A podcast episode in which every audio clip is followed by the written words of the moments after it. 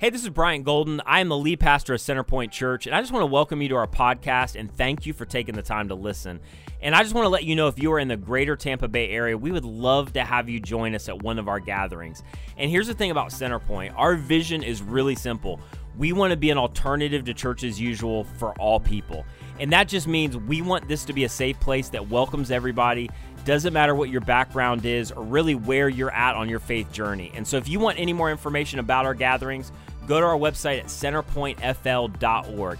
And then, most importantly, whether you're a longtime follower of Jesus or you're just in that place of investigating faith, I really hope today's message encourages you and really helps you to find life and freedom in Jesus.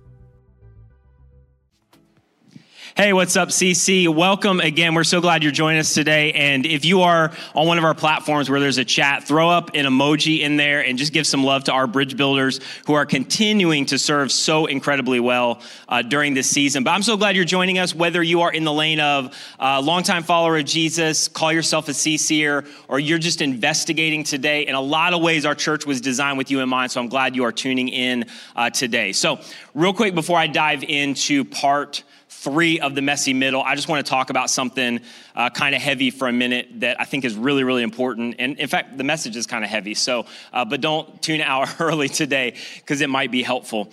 But like many of you over the past several weeks, uh, I've just been at a loss for words, and my heart has been so heavy, and I don't use those words lightly, over what's happened in our country. First with Ahmaud Arbery, and then over these this last week with George Floyd and the killings, senseless killings of these individuals and all of the implications of that. And honestly, I have had no words. I haven't even been able to post anything over the last couple way, uh, last couple days because I just didn't know what to say. But here's where um, I arrived, and it's at this conclusion. And um, I usually arrive at this conclusion with anything like this because I just can't be silent. But I know that I cannot not say something because this is not just a cultural issue this is not a political issue. This ultimately is a Jesus issue. And it's a Jesus issue because, with what we believe from the scriptures, is that Jesus was the one in the first century that brought the idea that was unknown in the ancient world of ascribed worth, and that reconciliation is now possible because of what Jesus has done. And the church has a unique voice in that. So, over this weekend, I was reading the famous uh, letter, the letter from the Birmingham jail that was written by Martin Luther King Jr. in 1963 in the heart of the civil rights movement. And as I was reading it, there was a paragraph that really jumped out to me because in this letter, basically, what Martin Luther King is addressing is the apathy and the indifference and the silence of so many people. And in the letter, he specifically addresses the church in 1963. And here's what he writes. I just want to read this paragraph to you real quick. He says this there was a time when the church was very powerful in the time when the early Christians rejoiced at being deemed worthy to suffer for what they believed. In those days, and this is the line that got me, the church was not merely a thermometer that recorded the ideas and the principles of popular opinion. It was a thermostat that transformed the mores of society. But the judgment of God is upon the church today as never before. If today's church does not recapture the sacrificial spirit of the early church, it will lose its authenticity, forfeit the loyalty of millions, and be dismissed as an irrelevant social club with no meaning for the 20th century. And I would add for the 21st century, and I would say that that is as relevant today as it was in 1963 in the, mid, in the middle of all that was going on during that time. And I would just say this is I think the church has a unique role to play, if nothing else than to raise our voices and no matter what the cost is, to be bold in calling what is happening what it is. Because here's what you will find in the first century. Jesus brought this idea of ascribed worth that everybody has value because they are made in the image of God God. And when people understand the gospel or the good news of Jesus, reconciliation is possible for anyone, anywhere, because that is at the heart of his message. And it was unknown in a Roman world until Jesus brought it. In fact, what you will find in the first century is that racism and racial injustice was the first thing that was obliterated when people understood the gospel and the dividing wall between Jews and Greeks and Romans all began to fall because they found unity in Jesus. And in fact, in Colossians, Paul, many historians and um, critics would say that Paul writes the first reference to egalitarianism in all of literature in Colossians because that's what Jesus brought to planet Earth. And the church has a unique role to play in having a voice in what is happening in our country and in our world. And so I would just say this, and I'll be quick, is I think we just need to call it what it is. I think that we need to recognize that there is a problem and use words that we are sometimes uncomfortable use, using, like racism and dehumanization and prejudice. And it's not in one area, it's not with one group of people. I think it has the potential to be prevalent everywhere in your circles, in my life, in our churches. And we have to at least be willing, if nothing else, to stand up, to be bold, and go, This is a problem, and we don't have the solutions, but it needs to be confronted. And ultimately, we do believe that there is answers in Jesus. So, can I just tell you this real quick? And, and, all I can do is speak to my white brothers and sisters. And I say this with humility. Like, I, I think we need to be really, really careful of rushing to quick statements that sometimes can cause us to hide behind, well, I just need more info. I just need to not rush to judgment. I just need to be careful. It's an isolated incident. What about, what about, what about, what about? Can I just say this in love? I have never heard anybody post those comments or utter those words with tears in their eyes. And at the very least, even if that is true, or if you believe that that is true, and in some cases that is true, at the very least, we have been called to weep with those who weep and mourn with those who mourn and to recognize that there are brothers and sisters who are hurting deeply, and we have been called to enter into some of that pain to weep with them. And can I just say this for what it's worth? I think we need to be really careful of just rolling to the, well, it's not a race problem, it's a sin problem. Listen, the moment you generalize any problem, the moment you generalize any kind of issue, is the moment that it becomes really, really easy to not do anything about that issue. The moment you take something that is specific and make it general, it's really easy to not have to deal with it, to not have to look at it, and ultimately to not have to look in the mirror. Listen, we know that every issue in humanity is is as the result of sin that's entered the world. But there are specific systemic issues that result from that sin that have to be called out. And here's what you'll find from Scripture until we are willing to acknowledge what is broken, God will not heal it. God does not bring healing to general problems that we will not acknowledge. He brings healing to specific understanding and acknowledging and embracing and repentance. And so I just want to encourage us, and it starts with me and it starts with our church, is that we need to acknowledge that there is a problem.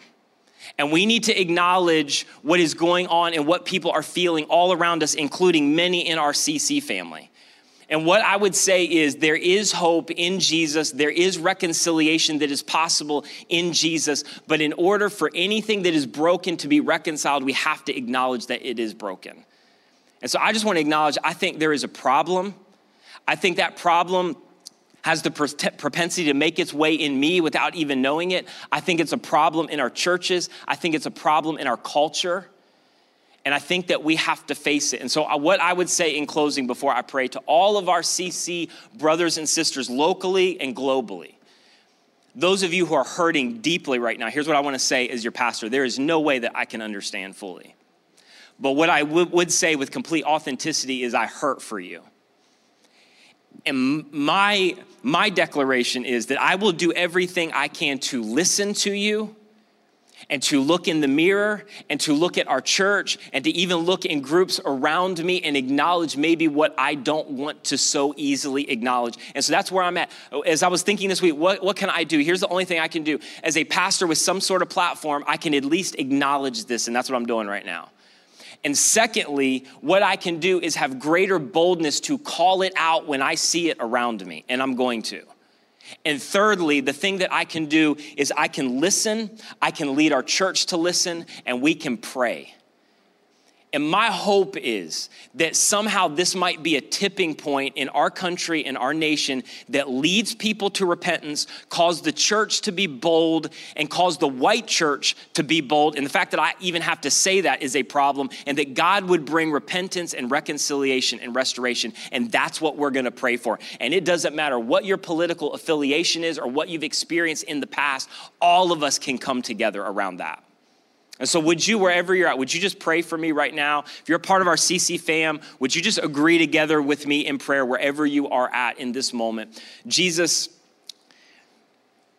I, I continue to lack words that are eloquent or that are even right or are helpful, but Lord, I know that you've called me to say something. And so I pray that you would take my feeble attempts and you would use it Uh, more than anything else, my concern is to communicate to all of our brothers and sisters that are part of our church family and radio family, which is extensive. And Lord, you would help them to know that we stand with them, we hurt with them, that we want to listen to them. Lord, I, pray that for many of us, and Lord, I do believe at some level this is a tipping point. This is different what is happening right now that we would listen more than ever before, that some of us who have just been unwilling to look in the mirror and acknowledge things or so easily brush things off, Lord, we would just be led to a different level of wanting to, to confront some things and see some things and listen to some people that we just haven't previously. And Lord, I pray that number one, the church would rise up of every generation, every ethnicity, every racial background, every socioeconomic status. That, that we would begin to be the answer to Jesus' prayer in John 17, that above everything else, that we would unify around what Jesus has done. And Lord, I pray that there would begin to be healing. I pray for those in our country who are hurt right now. That, Lord, you would push back the forces of evil, even in terms of the response to evil. And that, Lord, as Paul talks about in the New Testament, that, that we would be angry, that those who have been hurt so deeply would be angry without sin.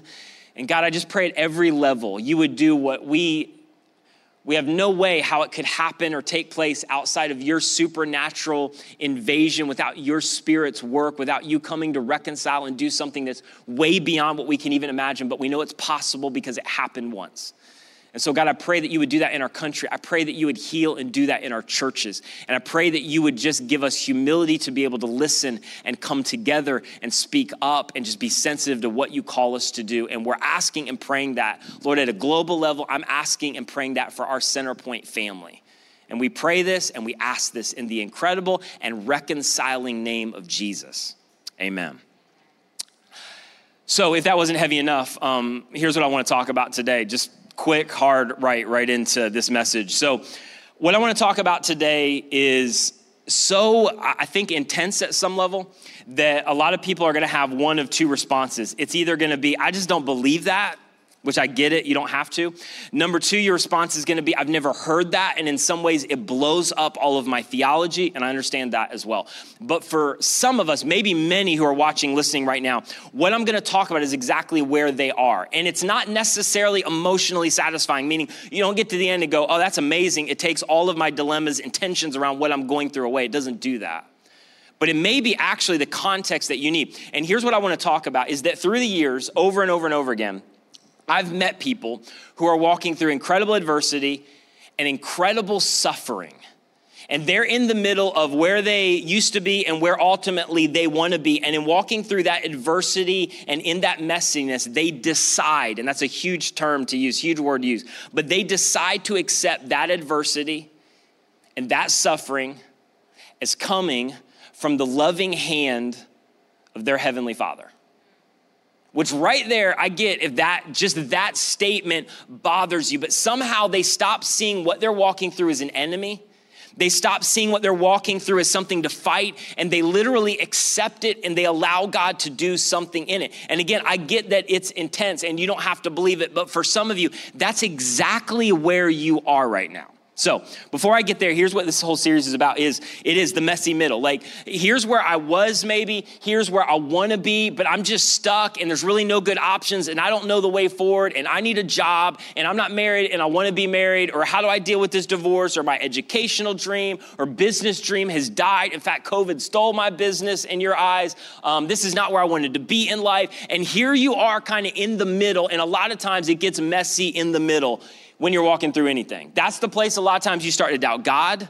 That's the place you lose contentment. A lot of times you lose hope. That's the place where you reach for bad habits that are kind of self-medication that, that you're tempted in a greater way during the messy middle. But there's all kind of implications to it. And a lot of times, as we said briefly last week, you start to draw bad conclusions. You get in the middle of something, you start to think, I'm never gonna be happy again, which is usually a lie. Nothing good could ever come out of this and there's no point even in trying. Like there's points where you get into something and it just feels like God's not paying attention, nobody else is paying attention. I don't even know if it's worth it to do the right thing. I don't know if it even matters anymore. I don't know if it matters if I stick it out to try to be faithful in this marriage. And you just start to draw a lot of bad conclusions. And you draw a lot of bad conclusions about God. Come on, isn't this the story for a lot of us? Like when you're in the middle of something and you're walking through it, it is so easy to start to project your circumstances on God and you start to think maybe God's apathetic. Maybe I'm walking through this because God's just straight up absent. Or maybe I'm dealing with this because God's angry and God's getting back at me for something. Here's what we said already in this series, and I'd love if you go back and listen, catch it on Podcast Catch, our website, app, wherever. But here's what we said there's no correlation. That when you're walking through anything, and this is a message that so many of us need to hear, there's no correlation between your circumstances and what you're feeling and God's love, God's goodness, God's presence. God's activity in your life. In fact, here's one of the things that's kind of comforting to me as I read the New Testament. Um, as you read the New Testament, as we said in the series, first century followers of Jesus were not unaccustomed to adversity. Like they were not unaccustomed to suffering. And in fact, that suffering and that adversity was actually the thing that compelled the message of Jesus out of the first century. And those guys, after the resurrection, they never doubted the goodness of God when they were walking through anything. They just recognized what Jesus had promised. In this life, you are gonna have crap that hits the fan and it's gonna get really hard. And yet they allowed that stuff in those circumstances to compel the message out of the first century. In fact, there's no greater example, example than Paul that we looked at last week. Paul's a guy that actually never met Jesus though the kind of timing coincided, but he got to know a lot of Jesus, um, very close, intimate followers, spent a lot of time with them, did a lot of interviews with them. Paul was the guy, as many of you know, that wanted to end Christianity and then he becomes a Christian, which if you're a skeptic, you should look at that. That's just, it's weird. How do you reconcile that? But he becomes this incredible Christian, greatest church planter in history. It takes years to get to that point, but finally, when things are starting to kind of roll for Paul, like he's got a ministry that's, that's moving. He's planting churches all over the Mediterranean rim. He's finally kind of starting to, at least at some level, move past his past a little bit. And as soon as things are starting to get good, he's hit with something really hard. And that's just life, right? Like that's just a things start to go well financially, and then my car just stops working. I start to get something like our marriage starts to get better, and then my kid goes off the rails. Like that's just all of us have experienced that. Things start to get good for Paul. And the moment they get good, he gets hit with something incredibly hard. And when he gets hit with this, immediately he thinks, well, this is keeping me from what God's called me to do. I can't do it effectively. I don't think I can accomplish the destiny God has for my life because of this. So he begins to pray to God and he just expects God's gonna take it away because I can't function the way God you've called me to function and deal with this thing that we're gonna talk about that you've given me. And so Paul just begins to plead and cry out to God, God, you gotta take this away. And he's waiting for the answer. And the answer he gets back is not at all the answer that he expected. Because the answer that he gets back is a gracious, loving, I hear you. Thank you for pleading with me. Thank you for honoring me with your prayers. No, I'm not going to change it. And as Paul is walking through all of this, like his messy middle circumstance, he gives brilliant insight into what he learns. And I'm just telling, telling you, for anybody who's walking through anything right now and you are in the middle of it, I'm telling you what Paul's words say are so relevant to what you are experiencing. And here's what he writes to a church in Corinth in 2 Corinthians 12 7.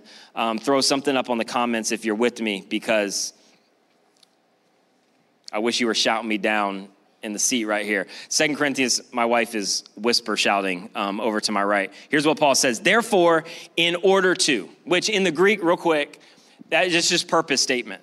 Therefore, this is Paul writing about th- these incidents where he's crying out to God. He's in the middle of something that he doesn't want, and he's expecting God to change it or to take it away. And so he says, Therefore, in order to keep me from becoming conceited because of these surpassingly great revelations, because Paul, if you just read what he wrote in the New Testament, even if you don't believe, you should read it because it's brilliant.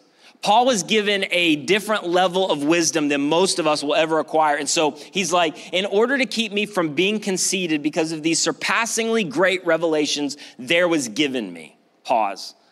Now, here's the thing in the Greek, that word right there is just a common Greek word for a common gift that would be given to you, like in our context, at Christmas, your birthday, like, here's a gift. This Greek word, it's really interesting, is never ever used in relation to punishment.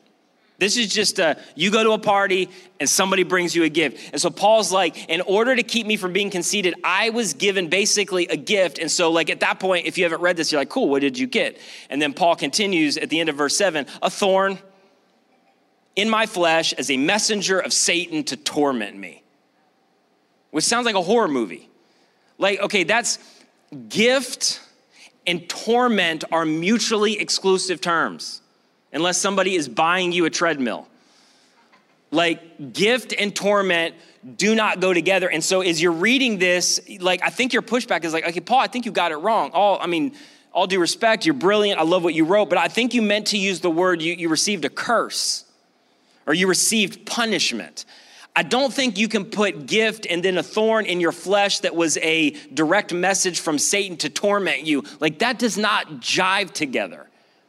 Now, there's a lot of like inference about what this means. It, it, most likely, this is kind of a figure of speech. Like when you say something like it hurts like hell, I, I don't know that it was literally Satan's like delivering this thing to torment him, but that's what it felt like to Paul.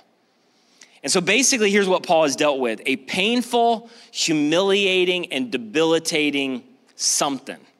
And we don't know fully what it is. But Paul's like, I'm just telling you, this thing is killing me right now. In fact, the Greek word, not to go over the top with Greek, so I won't even share the words, I'll just give you the meaning. But the whole word torment just was the word they would use for bullying or to strike with the fist. What Paul's trying to convey is this thing is beating me up. Come on, anybody? And beating me down seemingly every day of my life. It's debilitating, it's humiliating, it is painful, but we don't know what it is. In fact, I think we don't know what it is because if we knew what it was, we wouldn't relate to it at the same level. So it's kind of, uh, I'm not gonna tell you fill in the blank because you got your own circumstance. And it could have been, I mean, it could have been an eye issue, something. Um, it could have been epilepsy. He could have had seizures, and they didn't really have any context for those, so it was just crazy and it was embarrassing. In a lot of cases, um, many would think it's mental illness, it's some kind of depression, which, by the way, if you read what Paul went through in the New Testament, it is easy for me to believe that he struggled with some kind of severe level of depression. But whatever it was, it affected every area of his life. And in his eyes, it, it, affected what God literally had called him to do. But we know at some level, somehow, Paul got to the place, and I know this is crazy and you don't have to believe this, but got to the place to, in some ways, view it as a gift with a purpose. That God was going to use it. But, but the reality of what Paul writes, I love because here's what he does next. He does exactly what we would do in verse 8. Three times I pleaded with the Lord that He would take it from me. Like, that's just real. I don't want this. I don't want to be a martyr. I don't want to have this thing where it's like, oh, I'll look, look, look at, you know, what I've been able to endure. Nobody chooses that. And so what Paul writes is most likely this is either three seasons or three years of his life. We don't really know. Probably every day, probably every morning, probably every evening. Paul is pleading and crying out, God, you got to do something about this. You got to correct this. You got to take this away. Now, let me just give you a little context for some of you that, and I know I've been preaching in this kind of lane for a number of weeks now, but I think it's really important that we kind of build the foundation for this as a church and as a, a community that stretches pretty wide. But, but just think about this for a second is that Paul had been called to do the greatest thing in his generation. What Paul's about to do in his lifespan, nobody's gonna match it during that period of time and maybe in all of history.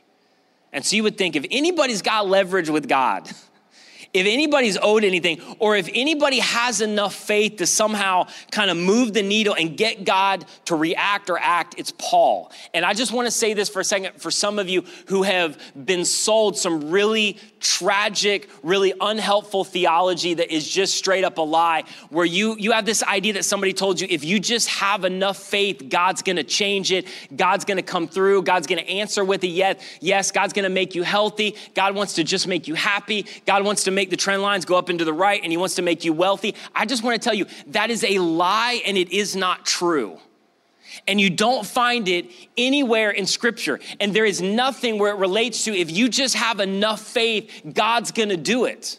In fact, over and over, and I've said this before in scripture, here's what you find about faith it is not about the size of your faith, it is about the object of your faith.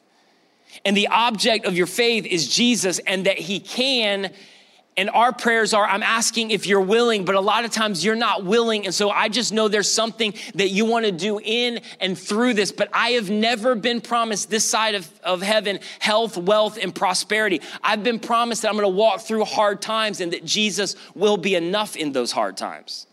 And so I just want to encourage you if you've been sold that theology, listen, you just need to know this. Paul had more faith than you and I combined and he pleaded with God and he asked God. And God still didn't answer the way Paul wanted. Which for some of you, oddly enough, is weirdly comforting. And then verse 9, here's what Paul writes, but here's what God did say to me. Here's what he did answer. And like, this is where I'm a little jealous because for some of us in the midst of whatever we're walking through, this would be enough if we could just get this. But he said to me, talking about God, to Paul, Paul, I hear you.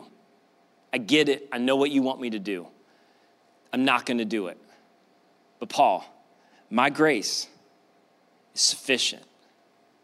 Literally, my grace is enough for you from my power. we've said this often, but can we just reiterate this idea that nobody has power like Jesus' power? Nobody can walk into a grave dead without breath and then come back out of that grave with life.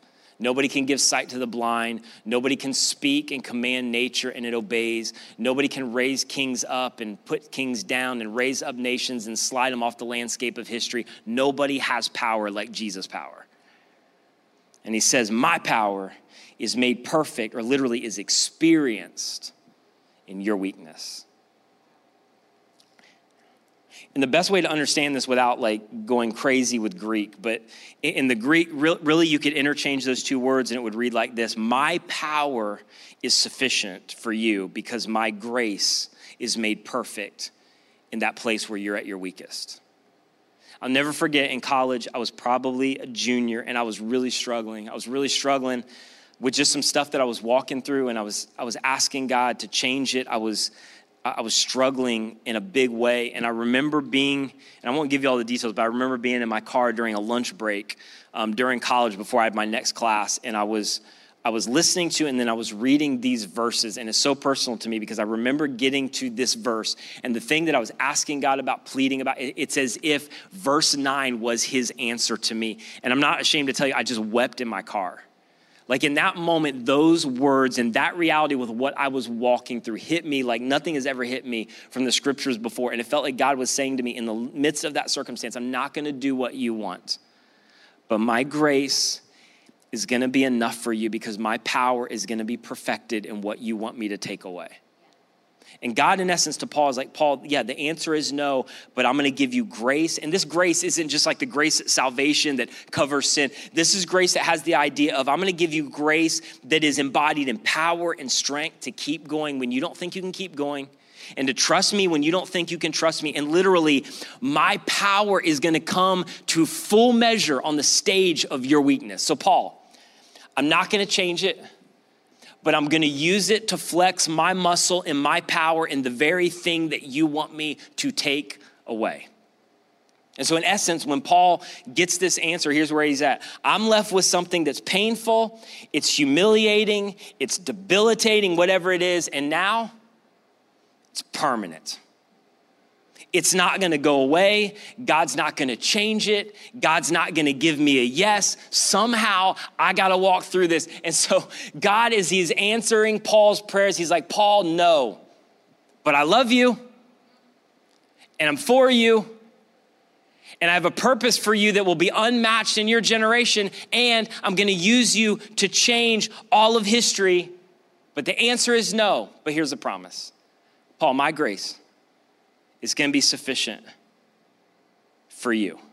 And my power is going to be shown off on the stage of your weakness. That's my answer. And so, like, what, what do you do if you're Paul? And I'm just telling you what Paul says next. This is why I love the New Testament. This is why, as a skeptic, you should give it another look. I encourage honest evaluation and questions. If somebody tells you you can't question, like, you just need to abandon that group or find another church. But, like, this is something you should look at because nobody would make this up.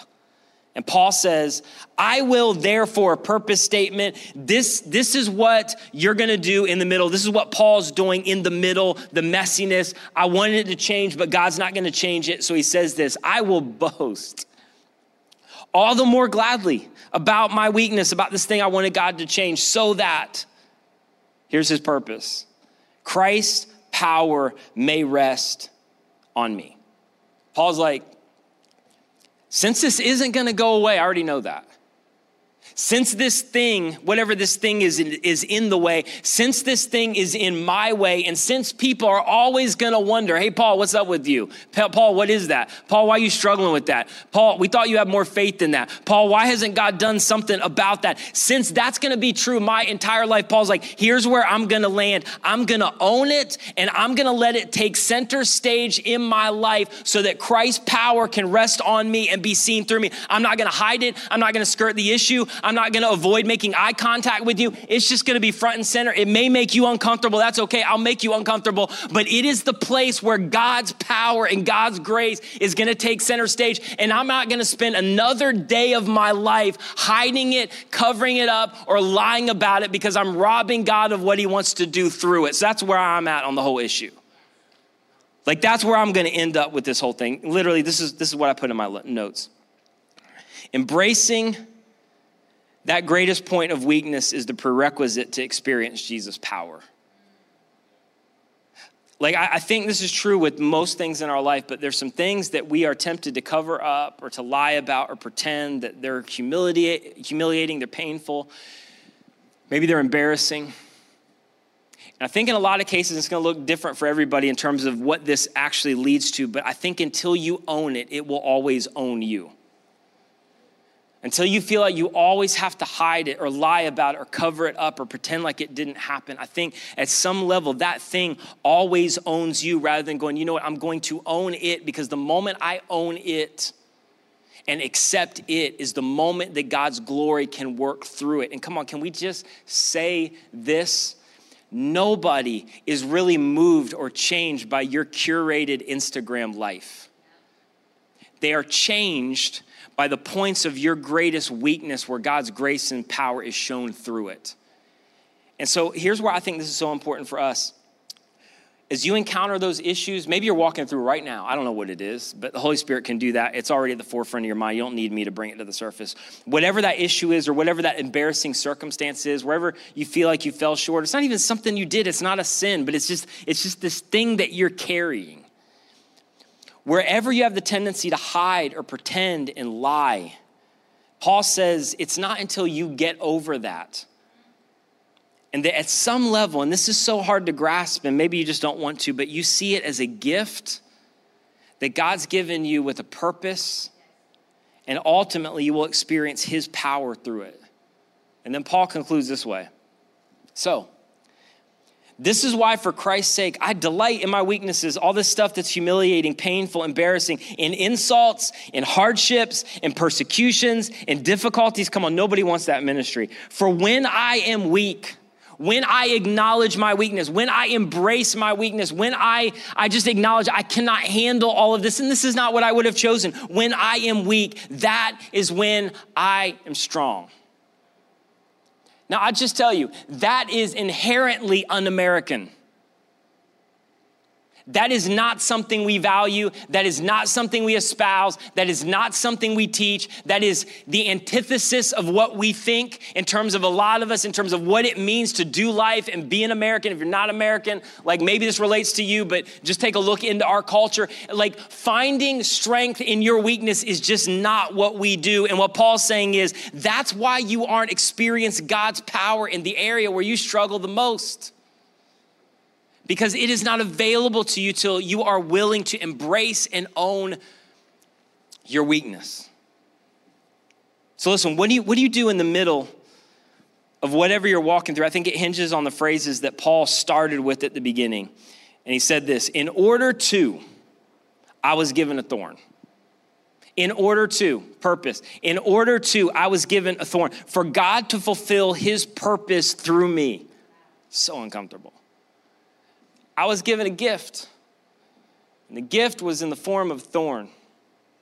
The gift was in the form of a dream that I, I put everything into and it died, and the dream is not gonna be revived. It, it was in the gift of this thing that I just didn't want to, a mental illness that I, I don't want to carry in the form of, of whatever that's just not turning out the way I thought. And the gift came with a promise and a purpose but Paul would say, I had to see it as a gift and not an enemy. I could not do war with it my entire life. And I had to embrace it rather than hide it. And when I did, I experienced Christ's power in that place more than I had in any other place or circumstance in my life. So that brings us to us. So here, here's what I would say to you in, in these couple minutes if you believe that God can change your circumstances, and for a lot of us, we do. Like if you believe that, that today, like God could heal that marriage, that God could take away that illness, that God could heal you of that depression, that God could put this broken circumstance back together, that God could give you back the job that you lost, that God could breathe life back into that business, that God could reconcile that relationship with your sister in law, that God could change it, God could revive the dream. If you believe that God could change it, and many of you do, but He hasn't, you have the option to receive that suffering and that hardship and that difficult circumstance as a gift with a purpose and a promise that God's gonna do something through it. And here's what I would say you have the option to do that because I don't think I have the authority to tell you you have to do that. And you could live your whole life and never do that. But I think that what I'm talking about a lot of times is not immediate. It's a season. For Paul, it was three seasons. It was three years of wrestling and pleading and asking. And I think all of that is appropriate, and the scripture invites us to that. And then there was finally a moment where Paul felt like he got the answer of, I'm not gonna get what I want. And so now I'm calling an audible and I'm gonna shift my focus. And I realize that God, for whatever reason, I'm not saying, depending on the circumstance, that you created it, but you're allowing it, and it is coming from the hand of my Heavenly Father because nothing happens to me that doesn't pass through His hand first. And so I'm gonna receive it as a gift with a purpose and a promise, but I think that takes some wrestling and some pleading. And then the last thing, I wanna speak to some of you that this is just blowing up your theology because the first thing you're accusing me of is not having enough faith. And I get that. But I'm just telling you, the vending machine version of God where you just type in the right things or you, you punch the level of faith that you need to get God to do it. That God does not exist. And by the way, if, if your theology causes you to have more faith than guys like Paul or Jesus, then your theology is wrong. Because they had lots of faith and they suffered anyway. In fact, let me just draw you to this last example. Jesus, the night before he was crucified, our Savior faced a similar type thing when he was wrestling with God, and Luke records it in Luke 22 41. And he writes this that Jesus withdrew about a stone's throw away beyond them, talking about the disciples. And he knelt down and he prayed. And this is this is hours before he would endure suffering like we can't even imagine. And he knew what was ahead. And in verse 42, listen to what Jesus prayed Father, if you're willing, this is biblical faith. It is God, I know that you can because you can do anything. And so, my prayer of faith is you can. I'm asking if you're willing, but you may not be willing. Father, if you're willing, take this cup from me. And Jesus in this moment understood that this was a gift, that there was a purpose that was going to impact and bring salvation to the world, that there was a promise that God the Father was going to be with him. But he's still in this moment, prays God, would somehow, would you take this away or would you find a better way or a different way? So take this cup from me. And then this is the linchpin. This is the catalyst, is the tipping point. Yet, not my will, but your will be done. And the scripture says that when you walk through something and suffer through something that may not ultimately turn out the way you want, and you're willing to get to the place to go, God, it is not my will, but your will be done, that you have a special connection with the suffering of your Savior that's hard for me to describe, but it's true and it's available. And God does something from it. So, here's what this means, and, and I'm gonna be done you have the permission to ask God to remove what you're walking through right now. And you should plead and you should wrestle. And God has the permission to say no. And if you believe in biblical Christianity and what Jesus ultimately brought to planet Earth that you see all throughout the scriptures and all throughout the New Testament, our faith, God's love, and our standing with God do not require a yes. And in fact, all of us are really grateful that our Heavenly Father said no in the Garden of Gethsemane. So, God may choose to highlight, to flex, and to show off His power on the stage of your weakness. And so we should plead, we should believe in faith that God can. God, we're asking if you're willing, but we should also be willing at a certain point, and you have the option to do this or not do this. But God, I, I don't know if you're gonna change this. I don't know if this is gonna work out the way that I want. And this is not an indication of your love, your activity, your goodness, and your grace. And so I'm gonna declare to you, not my will, but your will be done. And it may be the the place for some of us where we receive that thing that we have been so fighting against is God, I'm gonna receive this as the weirdest gift ever with a purpose and a promise that Jesus will be enough through it. And that weakness will be the stage of His grace, His power, and His strength being shown off in my life in a way that I could never imagine. Would you just pray with me right now, wherever you are? Jesus, I just thank you that you give us a theology and a view of you that does not crumple or disintegrate under the weight of real life. It's not a message that just works in one culture or one generation or one area of the country, but it lives up and it holds up under the complexity of life and suffering and disappointment and dying dreams in all of the world in every generation that ultimately we are living between a bigger middle than just our circumstance.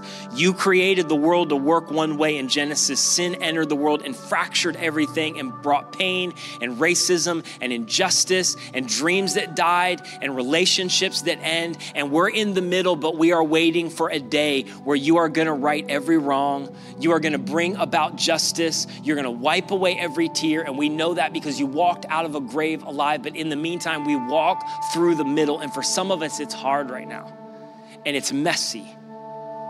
And Lord, I just pray that wherever we are, that God, maybe you would begin to reframe what we're walking through right now. And, and for some of us in circumstances we've been wrestling with for a while, this is, this is the context that we needed.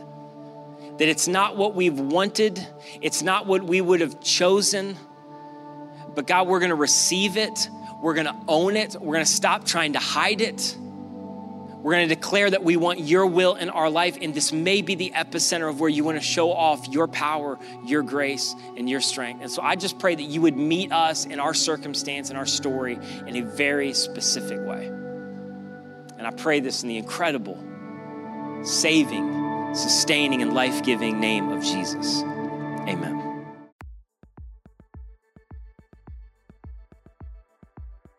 Thank you so much for listening. If you enjoyed this message or have been impacted by Centerpoint Church in any way, would you consider helping us out in one of two ways? First, if you would just spread the word, share this message with your friends, family. Maybe you could go rate and review our podcast on your favorite podcast catcher, but this helps us so much more than you know. And secondly, this ministry is supported by people like you through their financial generosity. And so if you've been impacted by any of these messages, would you consider giving to support the mission and vision of Centerpoint to see people reach with the radical grace of Jesus? You can give today on our website at centerpointfl.org. And again, that's centerpointfl.org.